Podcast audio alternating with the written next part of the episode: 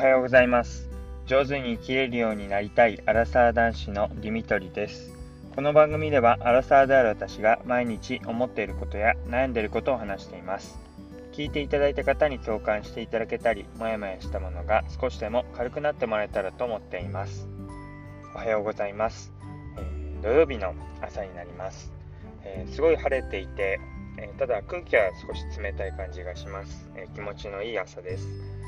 えー、昨日新年度が始まって、えー、1日が終わって、えー、やっと土日を迎えたっていう感じではないでしょうか、えなんだかんだ、まあ、昨年度の疲れとともに、え新年度1日目ってことでいろいろ気づかれもあるかと思います。土日しっかりリフレッシュしていただければなというふうに思っています。私も育休1日目がスタートして早速、え買い物がてらベビーカーで散歩に行ったりとかあとは、えー、お互いに分担しながら読書をする時間が少し持てたりとか、えー、育休生活らしいというか自分がイメージしていた、えー、育休の生活を送れています。ただ、えイメージとは違うなって思う部分も結構たくさんあってあこういう生活を毎日、えお母さんたちは1人で行っているところが多いんだろうなと思うと、まあ、それはきついよなっていう思いがいっぱいになりました。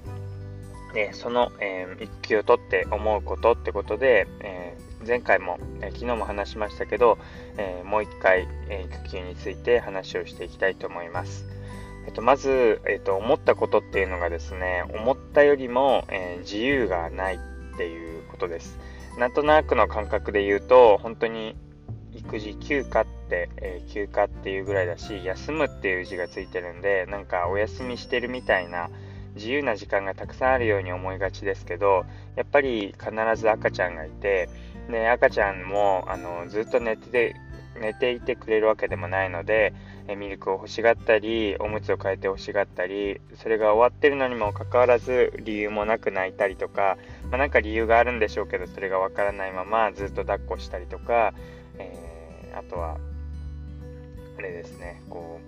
う抱えていたりとか。えしてずっと一緒にこう過ごしているっていうのが基本でした。だから私が読書をするとかってなると奥さんにちょっと変わってもらってで私が逆に抱っこをしてる間にちょっと読書したりとか好きなことをしてもらったりっていうことでお互いに交代交代で、えー、見るような感じになっています。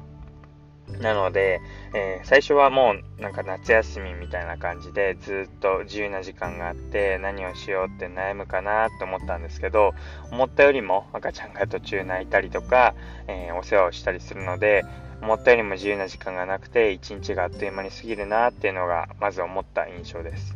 でそれから、え育休を取るっていうことを、まあ、周りに話し出して結構同僚からもそうだし、えー、一番大きかったのがお客さんからの反響が本当に大きくて、えー、奥さんというかお母さんの、えー、まあ、女性からですね本当に、え育休ってすごいですねって素晴らしいですねとかなんか、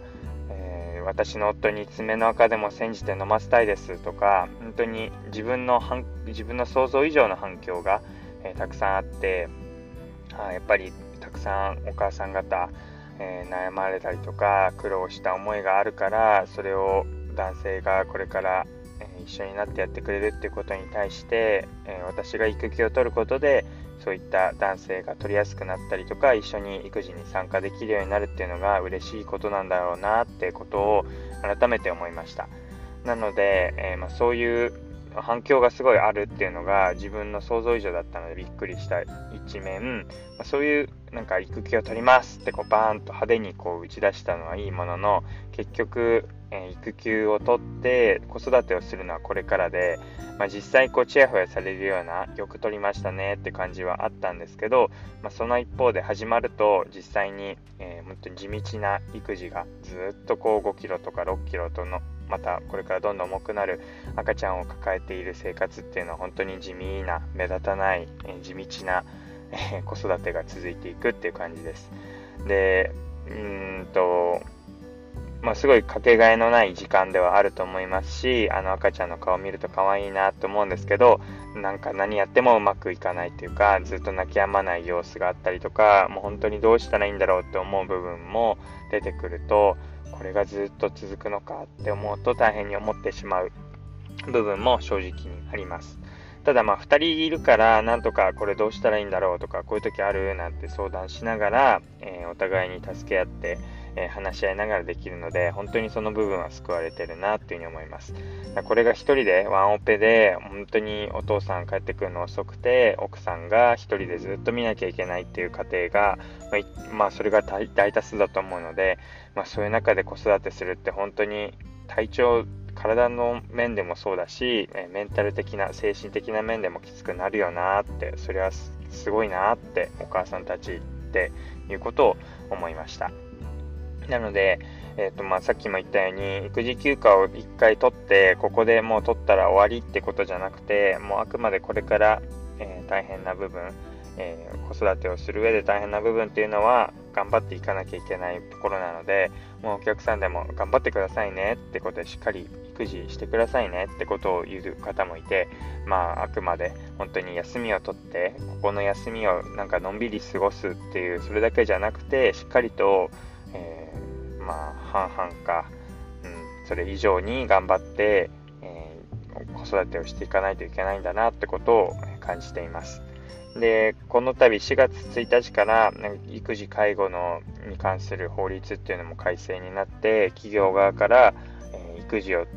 育児休暇を取るように男性社員に対してもこう働きかけるのが努力義務から義務に変わりました。でなのでこれから社会の流れ的に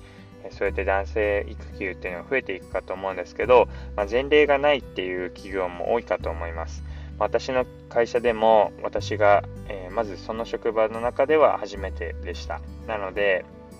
全社的に見たら、えー、取った方はいたみたいですけども、なかなか目に見えるところで、えー、取った人がいないということで、そんなことできるんだっていう反応が大多数でした。なので、まあ、そういう前例が増えていくと、じゃあ私もとか、あのこういう人がいたよとか、まあ、僕も取ろうとかって思うそういう人も増えてくるかと思うので、まあ、そういうまあ